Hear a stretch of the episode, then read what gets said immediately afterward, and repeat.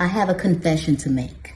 I almost in 2016 went to Blacksburg from Texas to pick my daughter back up, whom we dropped off just weeks prior for her to pursue her degree. I almost did that when she called me and mentioned she was uncomfortable and that she wasn't able to move forward with her plan in pursuing her engineering degree. I almost did until I talked with other parents and educated myself and found out that it was quite normal uh, for college freshmen to feel discomfort because of the newness. It was uh, quite common for uh, college freshmen to uh, think that others were smarter than them and that they would not be able to keep up. That's quite normal. So I needed to educate myself. And then secondly, I needed to tighten the relationship between myself and my team so that that trust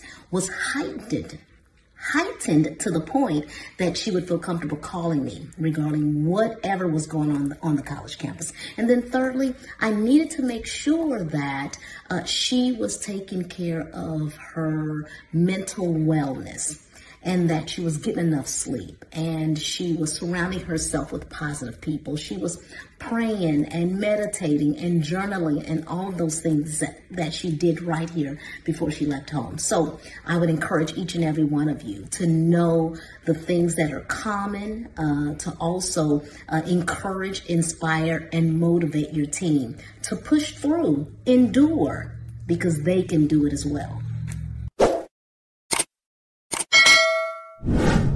I'm Dr. Michelle Lloyd. Short Cast Club